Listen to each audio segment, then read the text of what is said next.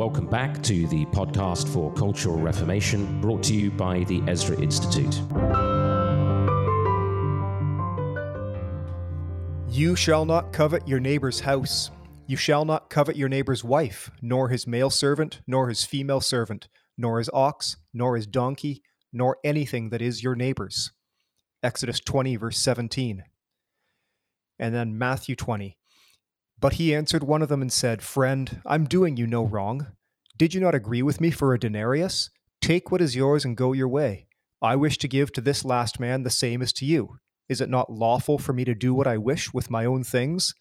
Or is your eye evil because I am good? So the last will be first, and the first last. For many are called, but few are chosen. Matthew 20, verses 13 to 16. Welcome back. With uh, these words, I welcome you to another episode of the podcast for Cultural Reformation brought to you by the Ezra Institute and also uh, broadcast on the Fight Laugh Feast Network. I'm Ryan Eras, and I am joined again by Dr. Joe Boot, fresh off the uh, the tour of the United States. Uh, we've had an excellent time at the Mission of God conference in Bon Air, Georgia, as well as the Christianity and Culture Colloquium in Deerwood, Minnesota. I really, uh, really appreciate and uh, delighted to uh, to hear the reports of both those events, the encouragement that it was to uh, to meet many of you and to uh, to be able to participate in that uh, that ministry. So, Joe, welcome back. hope you've hope you've had a bit of time to rest, but we're going to get you right back into it, into the chair here. yes, it's been a very busy May and uh, but uh, always glad to be back in the chair, Ryan. Absolutely. Well, it's good to uh, good to see you again. Uh, we are wrapping up this series on the uh, on the Ten Commandments. Uh, the one that I just read about covetousness, which we're going to talk about today. This is the tenth and final commandment in the table of the law. we're going to get into many of the implications around it and how it uh, how it is applied and played out uh, both originally and in the present day. Before we begin, just one more announcement. I mentioned the uh, the events that have just gone past. Looking ahead, the Worldview Leadership Academy in Canada that's happening in Port Colborne, Ontario, July 23rd to 28th. Uh, this is for high school students uh, ages 15 to 18 and we are nearly full, but there we do have some more, some more uh, spaces available. So get to get to our website ezrainstitute.com. Uh, you can find the uh, the application and registration information for the Worldview Leadership Academy there, and we would be uh, we'd be delighted to to welcome your teenager to that program this uh, this summer. July 23rd to 28th, Port Colborne, Ontario, Worldview Leadership Academy. Joe is going to be with us again, as well as uh, several other of our uh, faculty and fellows. Looking forward to that. I do believe Ryan that um, as well. We are we are taking 14 through 18 year olds. Um, oh, is that right? Okay, that's correct. Yeah, I've got old and, information. Um, uh, I think we uh, I think we've we've we've opened it up to uh, to to those who are who obviously it's an application process, but uh, uh, we've opened it up to fourteen, and um, the the good news is that we've got some of this expanded space because we've been able to uh, get some additional facility space this year, so that it will be a, mm. a, a mm. larger worldview academy than in previous years. So there is a bit more uh, uh, wiggle room there. So we're excited to open that up um, and uh, have more students with us. Okay, that's great. So never mind what I said. Listen to what uh, what Joe mentioned there. Ages 14 to 18, Worldview Leadership Academy this July. All right, thanks, Joe. So we're uh, we come to the tenth and final commandment uh, by the way, throughout this series, several of you have uh, have written in. We've appreciated hearing from you. All of the questions and comments that have uh, that have come across, we do read every one of them. Next week, we are going to be doing a uh, a Q and A. We're going to take uh, take the best, most representative of those questions, and uh, and deal with them. We we know that uh, a lot of times a a discussion like this raises as many uh, as many questions as it answers, and we want to be able to uh, to deal with those. So send those in info at ezrainstitute.com. Uh, we will uh, we'll see all of those. There's a contact form on our website as well, and you can uh, you can reach out to us directly. We'll see your questions and we'll try to deal with those for next week's episode.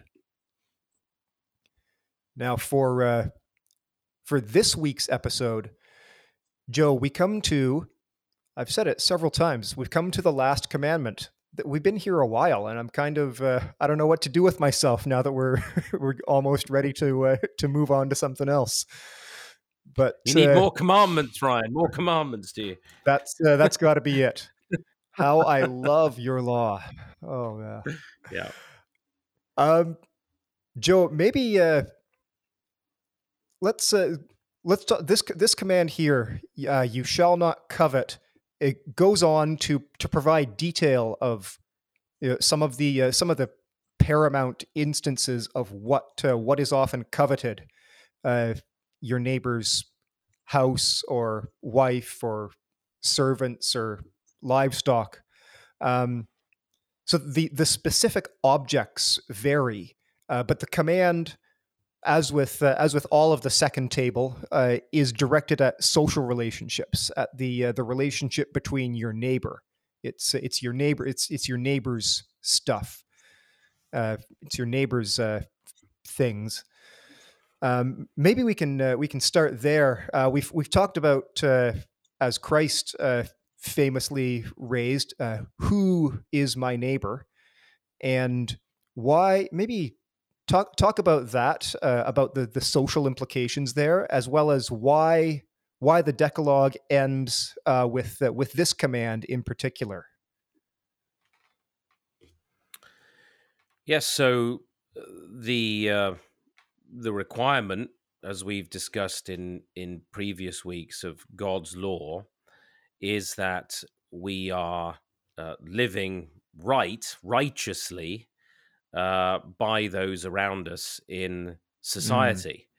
Mm. Uh, and as you've rightly said, God's commandments concern our social relationships, especially in the, the second table. And right social relationships are predicated on a right relationship with God. Augustine would have said yeah. it's the rightly ordered loves. Uh, so that we, you know, love God and then we love our neighbor. And I think we had a bit of discussion about who is our neighbor um, and some of the uh, significance of the meaning of neighbor in uh, previous weeks. Uh, but one of the interesting things about what God requires of us is that uh, we are actually to do right even by our enemy, uh, which is to say mm-hmm. that uh, mm-hmm. that um, we must seek to obey God's law even with respect to our enemies. So when Scripture says "love your enemies," it doesn't mean work up feelings of uh, of emotional fondness uh, towards your enemy or try and uh, create an emotional environment of um, uh, some sort of familiarity uh, but uh, but regard God's law as applicable to them. Also, don't take their life lawlessly. Don't steal from them. Um, don't don't covet uh, what they have, etc., etc. So, mm-hmm. the God's commands are directed towards the harmonious social relationships as they are as they rest fundamentally upon the first table of the law and that's one of the reasons by the way that we cannot have some artificial separation of first and second table and sort of say well you know societies are obligated to the second table but not the first table of the law well the second table of the law is right. predicated upon the first and so uh, the only way we can truly seek to obey god's commands for the social order and for a rightly ordered uh, society is if God has His proper place, and uh, that that becomes um, that becomes vitally important. So it's the social context here, and the the interesting thing about the tenth commandment. Some people almost sort of think of it, or the tendency is for us to think of it as a sort of appendage to the law. It sort of seems uh, tacked on mm. as though it's um, in some way out of place. Uh, but it isn't.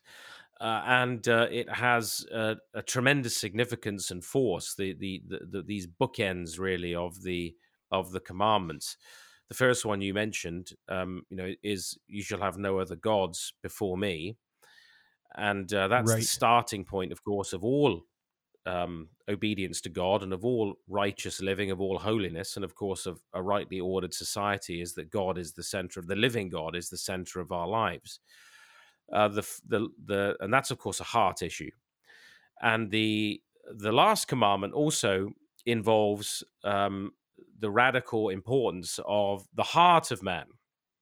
Right. The scripture does say, yep. of course, Jesus tells us that it is out of the heart. The, that's the root of our being. Come murders and adulteries and, and thefts and all, all these violations of the law. Jesus says, arise from the heart. And the heart, biblically, mm-hmm. is not merely the seat of your emotion, as often we tend to think of it, but it's the I, it's the human ego, sometimes what we call the soul. It's the it's the root unity of the human person. And so it's from this unity of the human person, uh, the I, the, the human ego, that spring all of these uh, lawless actions. And so heart motives are very, very important. And this uh, this final commandment, the tenth commandment, in many respects summarizes the significance of the sixth through the ninth commandment. So you shall not uh, murder, um, you shall not commit adultery, you shall not steal, you shall not bear um, false witness or false testimony, you shall not covet. Um, these these commandments uh, concern our attitude and our posture towards our neighbor. They're not we're not defrauding them of their life or defrauding them of their uh, marriage or their property um, or their reputation, their good name. And finally, um, we're told here in this sort of summary that adds another dimension for us uh, is that um, we should not even desire or have the intention mm-hmm. In our hearts of defrauding our neighbor or taking from our neighbor or deceptively, manipulatively figuring out a way to uh, because the, the force of of um, uh, of the commandment here concerning coveting is is the the attempt to attach to oneself the thing desired. So it's right. both a heart intention, it's a heart desire, and it's also an action. So it's not it's not just one or the other. The word uh, involves both, but there's often uh, a sense in which we can strive to stay within the law, within the strict legality of a commandment, perhaps even of commandments six through nine, and yet mm. actually, ironically, be breaking them through covetousness. Right. Right. Yeah. We can, uh, as you say, we, we can distinguish uh, between them, but we can't, uh, can't functionally separate them. Mm-hmm. Um, mm-hmm. So one one of the things that uh, that I found interesting is that uh, covet to covet in Scripture uh, especially depending on uh, your translation. Some of the older translations, like the King James or the Geneva, coveting is it's overwhelmingly, it's often, but it's not exclusively a negative thing. Um, mm-hmm. So in uh, in First Corinthians, where he's uh, where Paul Paul is teaching on spiritual gifts, uh, we're told in uh, ver- or chapter twelve to covet earnestly the greater gifts, or in fourteen uh, covet to prophesy, do not forbid speaking with, with tongues.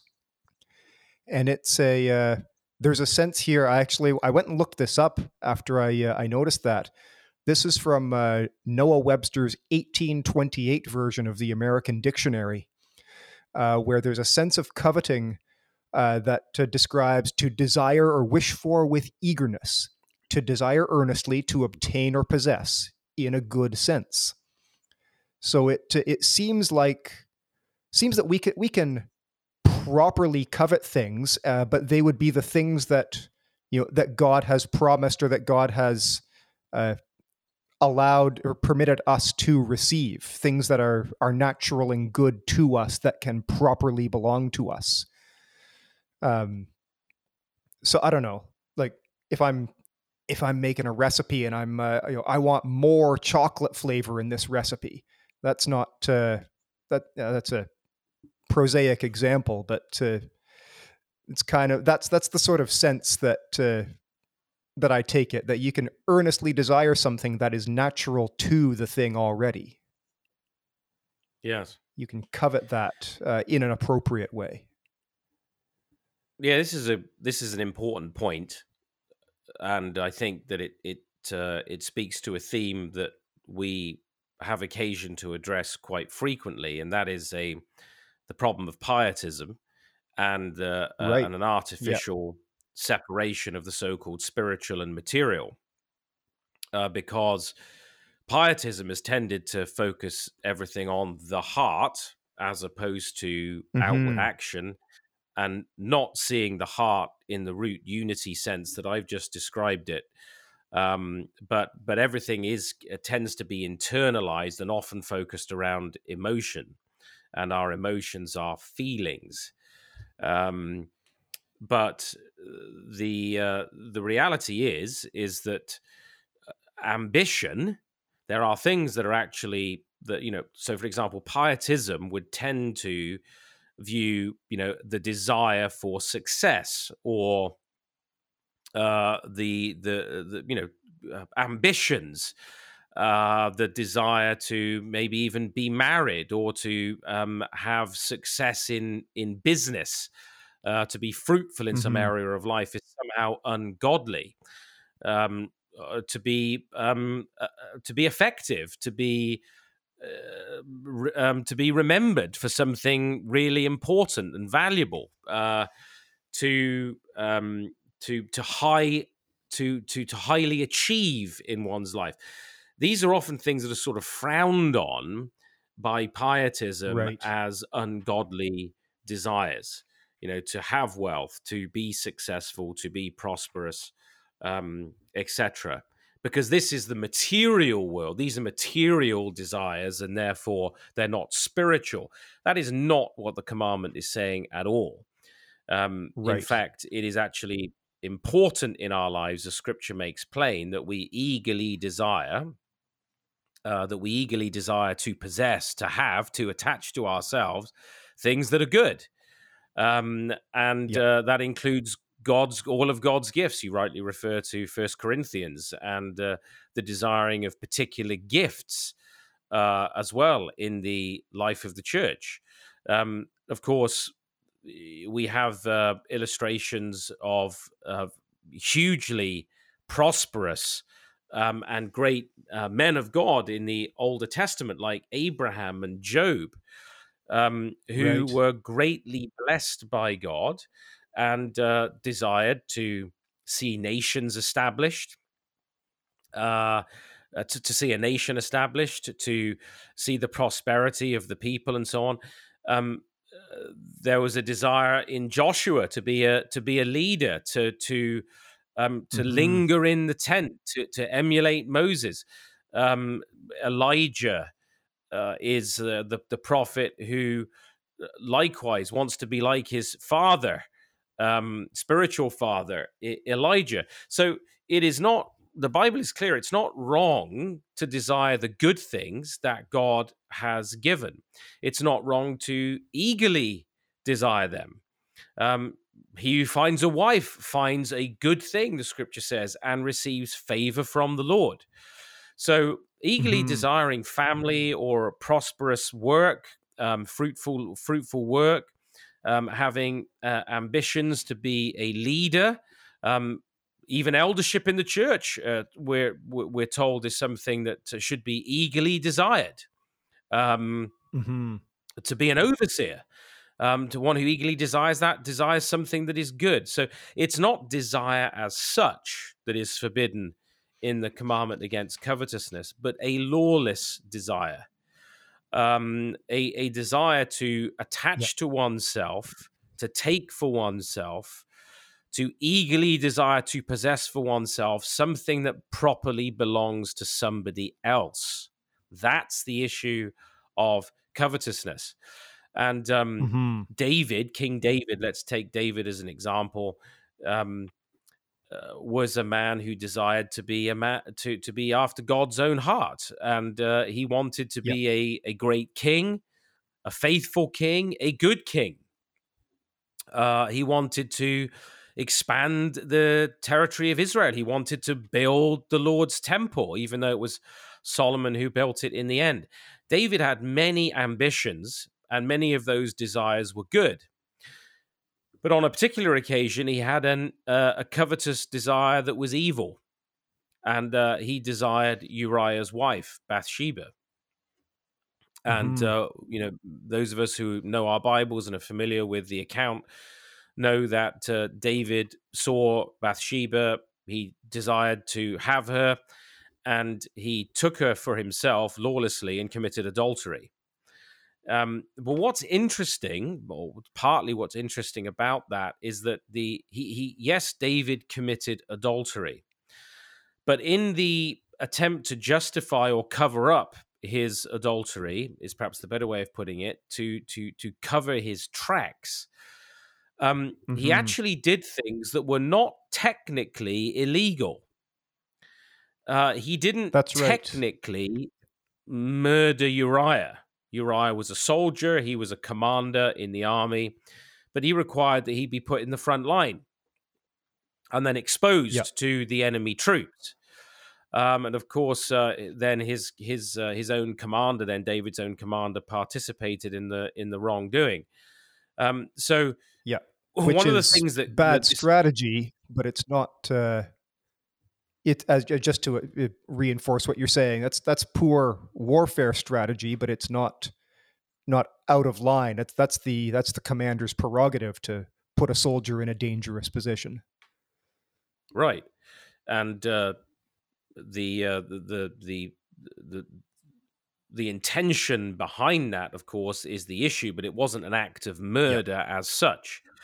And uh, i think that the the issue that I think is important here is that what covetousness the, the cuts off, what covetousness, this command against covetousness, that is coveting and desiring that which is lawless, um, that which mm-hmm. is against God's will and purpose, cuts off the root, which could so easily be take easily be taken by a kind of casuistry, which the, which the Pharisees and the scribes were often guilty of uh, J- Jesus condemned them for was that they would actually use the law itself uh, to try and justify themselves, that they were technically, legally not guilty. Take, for example, when Jesus challenged them with regard to um, caring for parents. He said that yes. you bring yeah, your exactly. gift uh, you bring your tithe and your cumin and your various uh, uh, uh tithes to the temple, but then you say, um, it is korban, it is a gift to the Lord, and therefore my duty to my parents, uh, I don't have to look after my parents now. And he says, and so you yep. nullify the law by your tradition. And so, in other words, there's there's a way in which we can, through a technicality, um, through a legal loophole, actually look at some of these commandments. Let's take the commandment we've just discussed with David and adultery and say, well, I'm not an adulterer. I haven't overtly committed adultery. Okay, but have you sought to attach uh, to yourself another person's spouse, husband or wife, by undermining the that uh, the the the the the husband or wife of that person in your speech have you have you basically mm-hmm. desired to slowly undermine trust between the, those partners in that marriage, so that you can draw that person to yourself?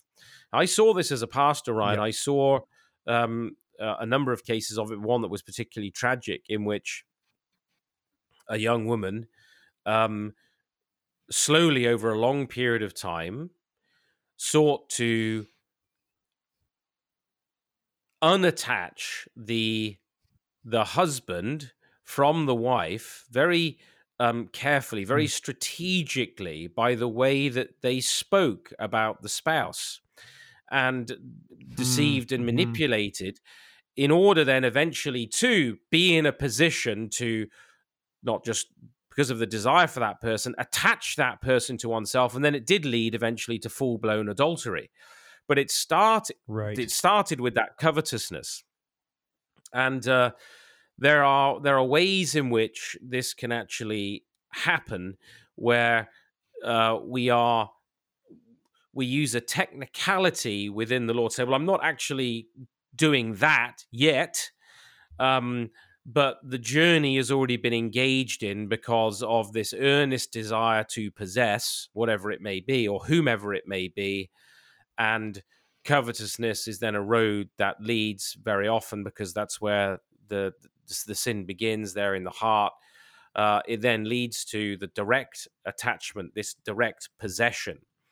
And um, it can be expressed in a variety of ways that we can talk about but i do think that's an important point that we can Mhm. desire in a positive sense in a, in a god authorized way um, we can earnestly desire many things that God has said these are good gifts of my creation.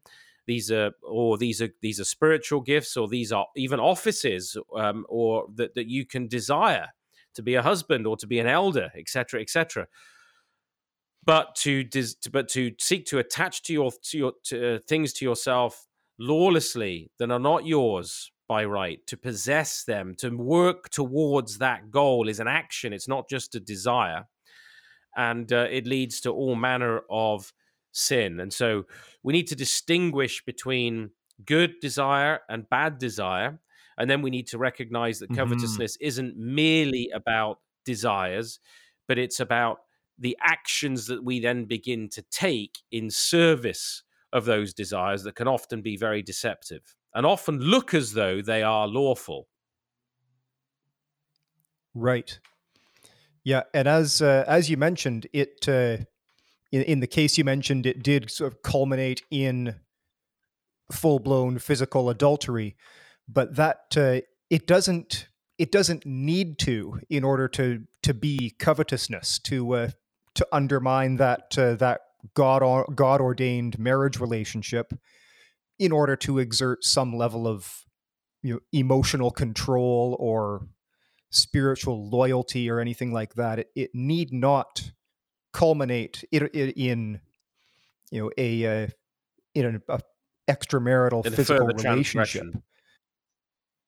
Yeah. Yes, exactly. That's why uh, I said that the the this commandment against covetousness cuts off any sense of a a loophole around uh, uh, these commandments because it is sin. It's a violation of God's Mhm. commandment to eagerly desire those things which are not yours, um, uh, that that God has not made available to you.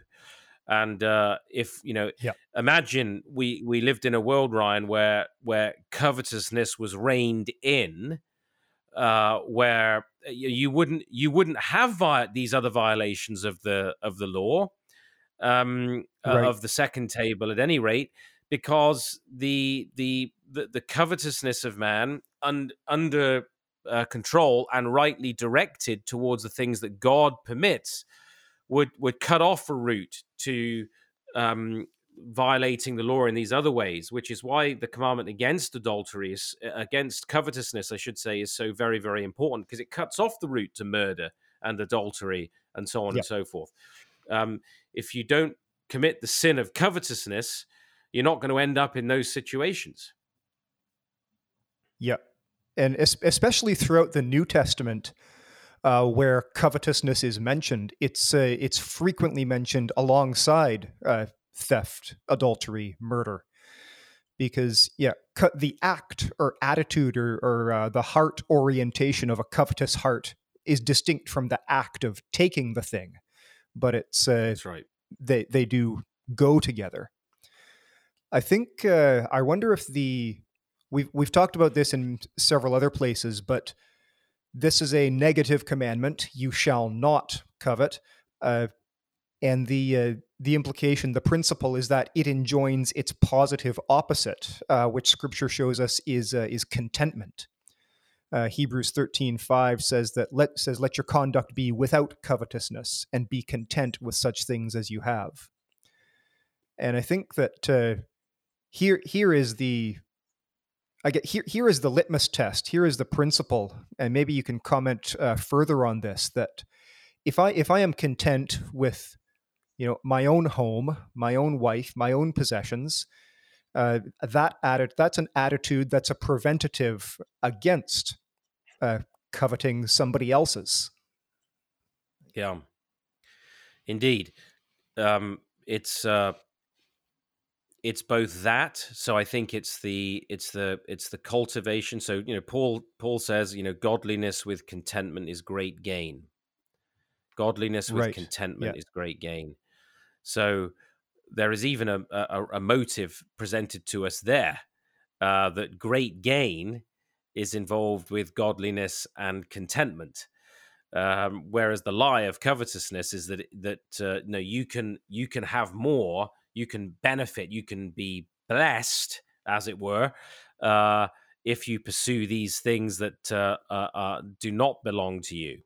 Um, so there is the there is the the the requirement that we are satisfied and we're content but i think it goes beyond that even to the point that we should be actively seeking to to guard the uh possessions the the family relationships uh the the household because this commandment really implies that remember when this command was given most people were living in tents not not built structures. So when it says don't covet you know what's in your neighbor's house that is to do the that all of that which is within the orbit of your neighbor. And so it's not just that we should Yeah. try and um, actively resist the the the earnest desires of having what is in the household of another but that then we should also positively positively seek to protect the household of our neighbor um, to guard in that sense our neighbor um, and their goods and their family and their reputation um, that we should seek to, to to care for them. You know scripture says that to, you know look at not look out not just for your own interests interests but also for the interests of others. And of course these are very challenging things. So the way to to counteract as you've said a covetous spirit is to cultivate contentment. And the way to um to to to turn this commandment into a true positive is to to actively be seeking to to guard and protect uh your your neighbor's household your neighbor's family to to um to, to to come alongside them as it were in that true neighborliness especially in the in the brotherhood of the life of the church uh that we are uh, seeking to protect one another um and advance one another and i think that uh, would work against that covetous spirit. The the in in the opposite direction would be uh, as i say the way in which we can even sort of in the name of law be engaged in covetousness a, a few examples of, of Hmm. how we can fall prey to this uh, for example a, a banker or a trader um, may be well within the law uh, to um, make a certain trade or strike a certain agreement. Um, but they know that what they're ultimately doing is going to be for the person's harm. You remember, of course, in 2008, we had the, the, the, the subprime mortgage crisis. Well, that Mhm. actual uh, massive collapse in the markets and in housing and everything else was driven by covetousness. Technically, Yes. when the when the person who wanted eagerly desired that house told their mortgage broker that they could afford it um, they weren't uh, uh, violating the financial uh, regulate. They weren't violating the law as such. When the mortgage broker, who kind of knew that the homeowner was that the the would be homeowner was overstating their capability, wasn't violating the law when they when they took that um, uh, you know that file to the bank as though this was going to be a good mortgage. And when the bankers mm. sold off those mortgage products uh, to the market, um, uh, you know, with the with essentially the, the the the view that these were good mortgages, uh, they were not technically violating the law, but every single person in that chain was acting covetously and um, was violating the spirit of "you shall not steal" because of covetousness.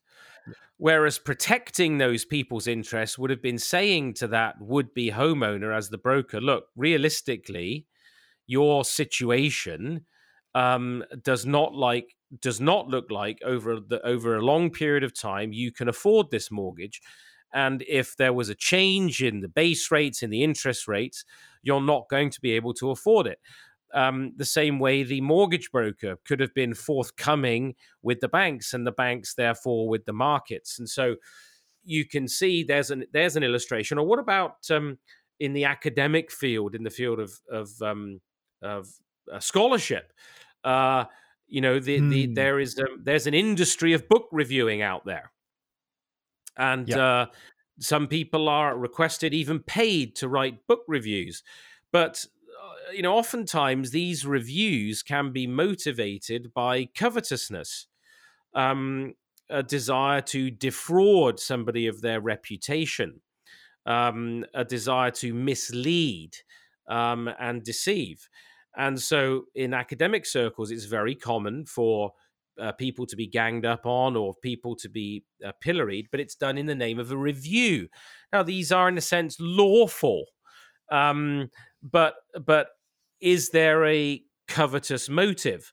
Um, what about the lawyer um, who you know has an option of various cases they might take? You know, sometimes we call them ambulance chasers uh, in North mm. America, mm. where the goal is um, in the name of the law, taking the the the area of accidents or whatever, uh, to um, it's lawful to take these cases, but very often it's known that the, there's a lack of reality to them, and so there's a defrauding really going on of the insurance companies.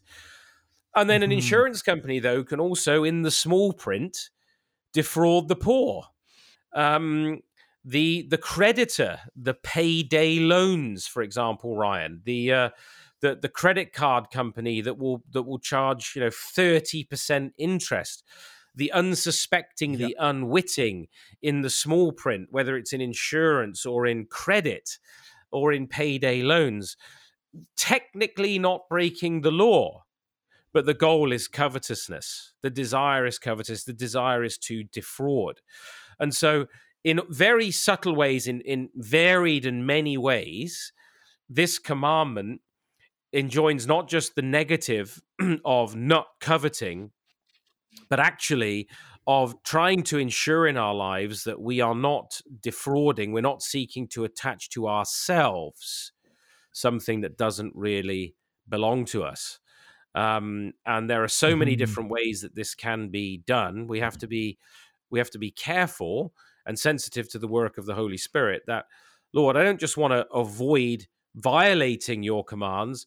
I want to walk in the direction of your commands. I want to walk in your paths. I want to to um, uh, be obedient, be faithful, and and and and for my my obedience to be motivated right from the heart, from the very desires of my heart. That this would be not just to uh, walk as close to the cliff edge as possible without crossing the line, but how can I walk well away from the cliff edge?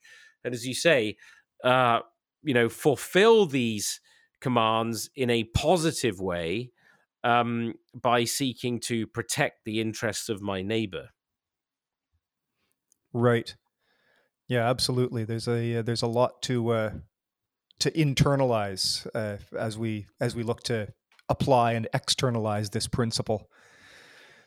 Joe, we were uh, we were talking before the show about a uh, a singular case uh, in the uh, in the record of Scripture from the conquest of Canaan that uh, that really exemplifies this principle and has a lot of lessons for for our own lives. Uh, I want to I want to wrap up with with giving you a chance to to lay out that that story, and I just want to kick it off with one verse from uh, from Deuteronomy here that uh, talks about sort of on the eve of that conquest, uh, and then give you an opportunity to uh, to lead us into that uh, that last uh, lesson. This is Deuteronomy seven twenty five. where the Lord says, You shall burn the carved images of their gods with fire. You shall not covet the gold or silver that is on them, nor take it for yourselves and I think that uh, that has a direct uh, direct bearing on uh, what you're going to uh, share with us here. Yeah, I think this is a uh, this is a, a really significant and important story. And um, um, before I comment on that, which I'm going to do, there was one other thing I wanted to add uh, prior to that, mm. and, and and that is to say that um, one thing we need to be cautious of in our social and political lives is that covetousness can actually become a system. So it's not just individual. And we'll see in this illustration in, in Joshua 7, 6 and 7, that um, the, the, the issue of covetousness was corporate. Uh, and there was a corporate mm. uh, threat, there was a corporate risk, but there, there is a corporate risk to covetousness, and covetousness can become actually systematized. And politically, um, we are living in a very covetous age. Um, whether it goes under the name of communism uh, or Marxism or uh, socialism or Fabian socialism or national socialism or even rugged individualism, uh, where we think, well, you know, to hell with people's interests as long as I'm making a profit. Um, all of these yeah. things are ways in which we can actually politically seek to systematize covetousness. Uh, even with um, what the in England with the Fabian socialists would have been called a meritocracy, uh, where we say, well, you know, people should only um, have privilege based on their their personal merits, and therefore inheritance taxes were introduced in uh, Britain, uh, highly confiscatory, um, uh, larcenous theft, basically, by the state of people's property so that it couldn't be handed down to their children, all in the name of meritocracy. Uh, because, you know, what if there are people who've done better in their exams than these kids who are uh, who are going to inherit their parents' property, says the asset stripping. So, whatever name it goes mm-hmm. under, uh, of course, Marxism classically, you know, from uh, from everyone according to their ability to everyone according to their need. This is mm-hmm. covetousness mm-hmm. dressed up in a system. And you can lawfully, and, and I say that in inverted commas for the benefit of those who aren't watching this, um, you can you you can lawfully through the long arm of the state um, legislate covetousness. And uh, we are living in a time in the West where increasingly covetousness is legislated. And uh, we think that because this is done by law, through confiscatory taxation or steeply progressive taxation, uh, through a through a massive welfare state, or through um, manipulation of currency of the markets, Ryan, through quantitative easing, which is when governments print vast quantities of paper money, not backed by anything other than promises of future taxes. And by pumping yep. all of this paper money into the economy, radically devalue people's savings just so that they can continue to provide lavish public services. This is theft. And a lot of Christians right. think and tend to think that if the state is doing something by law and because people voted for it, there's nothing wrong with it That's that right. somehow it's not covetousness. I remember uh, Thomas Sowell um, actually saying, uh, the um, the great black American intellectual, that he said he'd never understood why it was greed uh, to want to keep what you'd earned, and why uh, why it was not greed to want to take what other people had earned. Um, Right. And that's a very good question. Uh, so we can actually just because we have systematized and then legislated covetousness does not cleanse us of the sin of covetousness. And far too many Christians have slipped into this, where we think of covetousness as something purely individual in our personal relationships. But when the state is stealing from people on a massive scale and taking from them through all manner of manipulative means, whether it is through quantitative easing or through larcenous forms of taxation, um, to for the purposes of redistribution and socialism. Um, that is covetousness that has simply been enshrined in the law. And just because it is legal, it doesn't make it moral. It's a violation of the 10th commandment. So much of modern politics is based on envy and it's grounded in covetousness. And we need to repent of it, uh, whether it's in the form of a laissez faire, rugged individualism that couldn't care less about uh, uh, people's lives by the way we act um, and conduct business, or whether it's through uh, uh, Marxist and socialist policy, it is covetousness.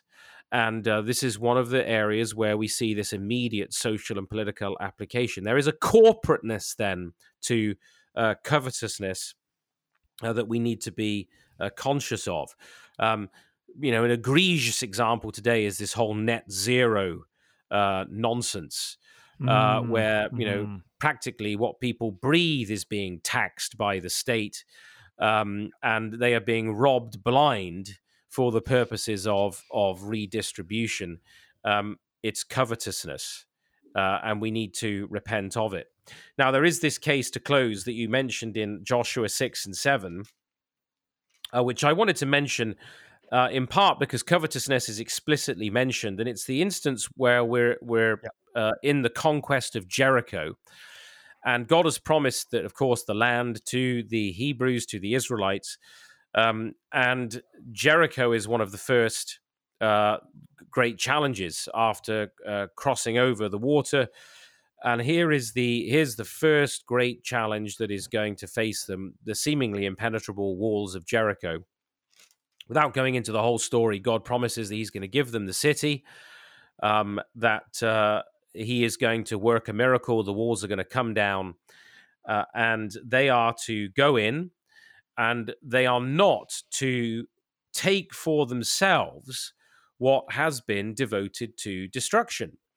Uh, what is devoted Yeah. to the Lord, as it were. So they weren't to just take the gold and silver for themselves. They weren't to take possessions for themselves, as you mentioned, the animals and so on and so forth, uh, and to effectively uh, covet those things and take them for themselves. If they did, there would be a corporate judgment.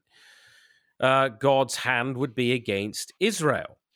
And uh, so, without exegeting the entirety of the, the passage, we find that after um, God hands Jericho to the people of Israel, shortly thereafter, there is a defeat um, of uh, some of the um, soldiers that are sent to defeat Ai, Ai, that is, not AI in the sense of artificial intelligence. That's the name of a place. Um, and Different the uh, Yeah. different kind of AI. Uh, God is aware that that things that were devoted for destruction, set apart for destruction, were taken, and God's anger burns against Israel.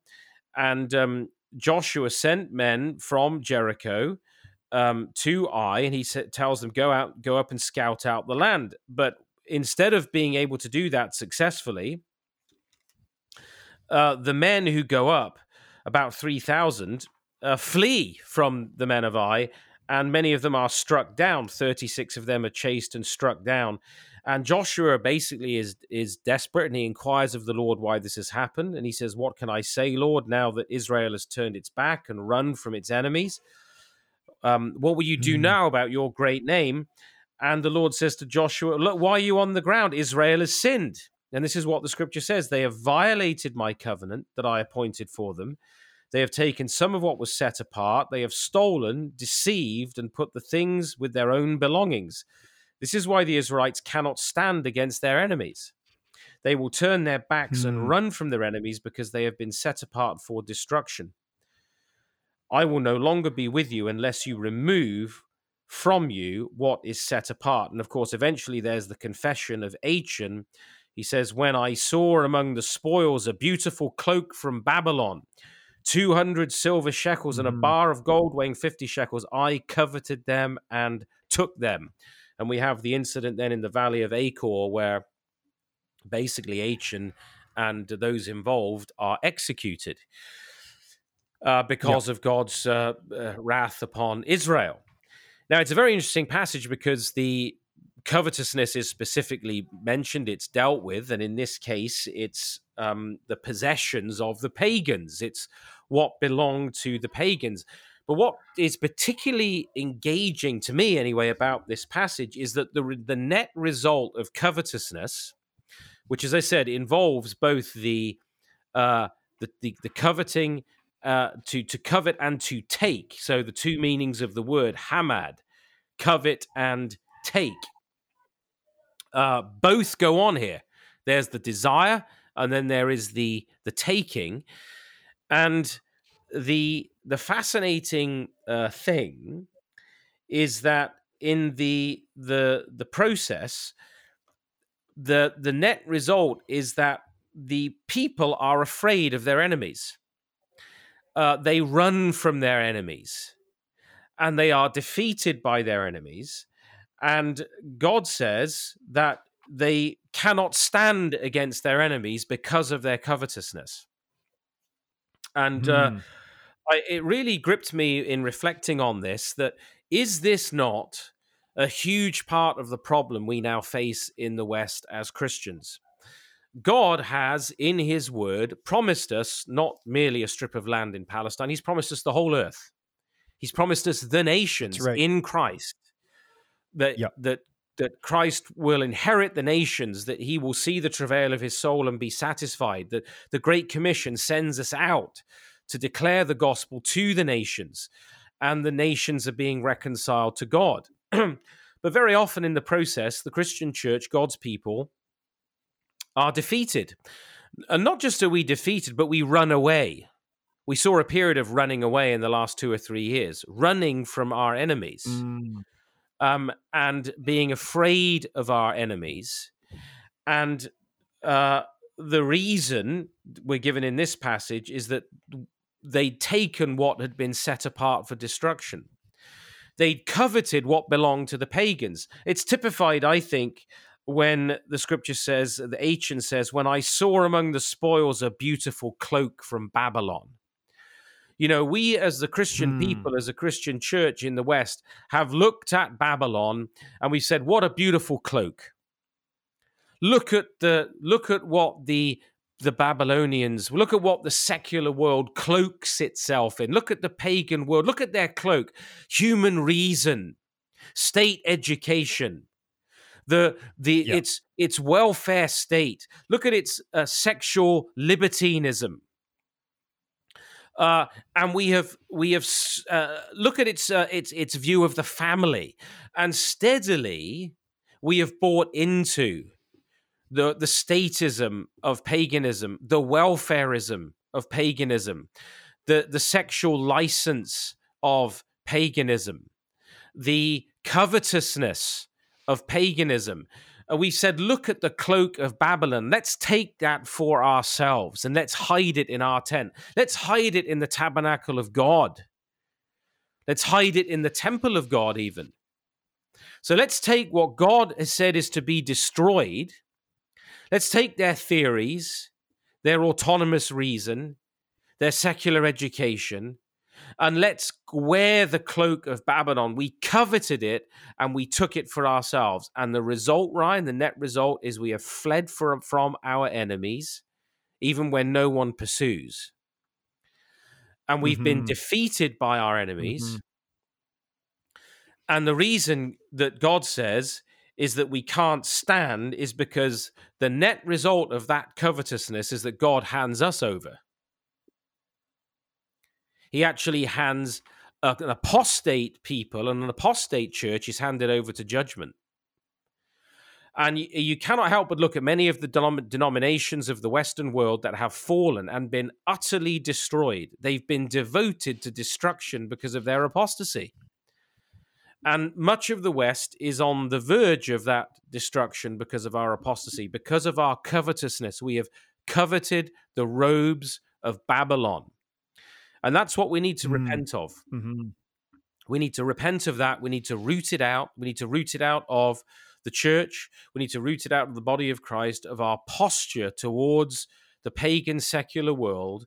And we need to say, no, God has devoted the robes of Babylon, what it tries to clothe itself in, to hide its real nakedness, to destruction we need to be faithful and obedient to the total word of God, to the lordship of Jesus Christ in every area of life. And you know, then we'll be bold as a lion. Then we won't run yep. from our enemies mm. because we won't be set aside for destruction, but for life and blessing and prosperity as we obey the living God. That's a uh, that's a powerful exhortation, Joe. I appreciate you uh, you bringing that to the uh, the yeah the why why would we expect that pagan uh, even demonic wicked weapons that uh, that hurt us why would we think that we we maybe we can uh, maybe we can turn these maybe we can uh, make use out of these you know and there are you know there are good things that non-christians have developed that that can be redeemed. The earth is the lord's even though it's groaning under the curse of sin. But you know godless godless systems godless attitudes godless techniques from you know from root to branch need to be rooted out. Precisely precisely. That system of the world as you rightly make a distinction there and i'm glad you've made that. The difference between the reconciliation of all things to God, the good things in God's creation, and then the attempt to take the system of the world, typified by Babylon, and mm. make that our own. To God will simply not allow that the king of Sodom should make Abraham rich. It is the system right. of the world. Yes. It, it is that covetousness of Babylon itself um, that has entered the church, entered the thinking of Christians that God will not permit. Yeah. Yeah. Amen. Joe, thanks. Uh, thanks a lot for uh, for being here and for uh, that uh, that last lesson in particular. This uh, this brings to a close, as I mentioned earlier, our uh, our series in the Ten Commandments. We'll be t- taking some questions next week. For the time being, I remind you, as ever, that from Him and through Him and to Him are all things. This has been the podcast for Cultural Reformation, always and only to the glory of God, and we'll look forward to being with you again next week.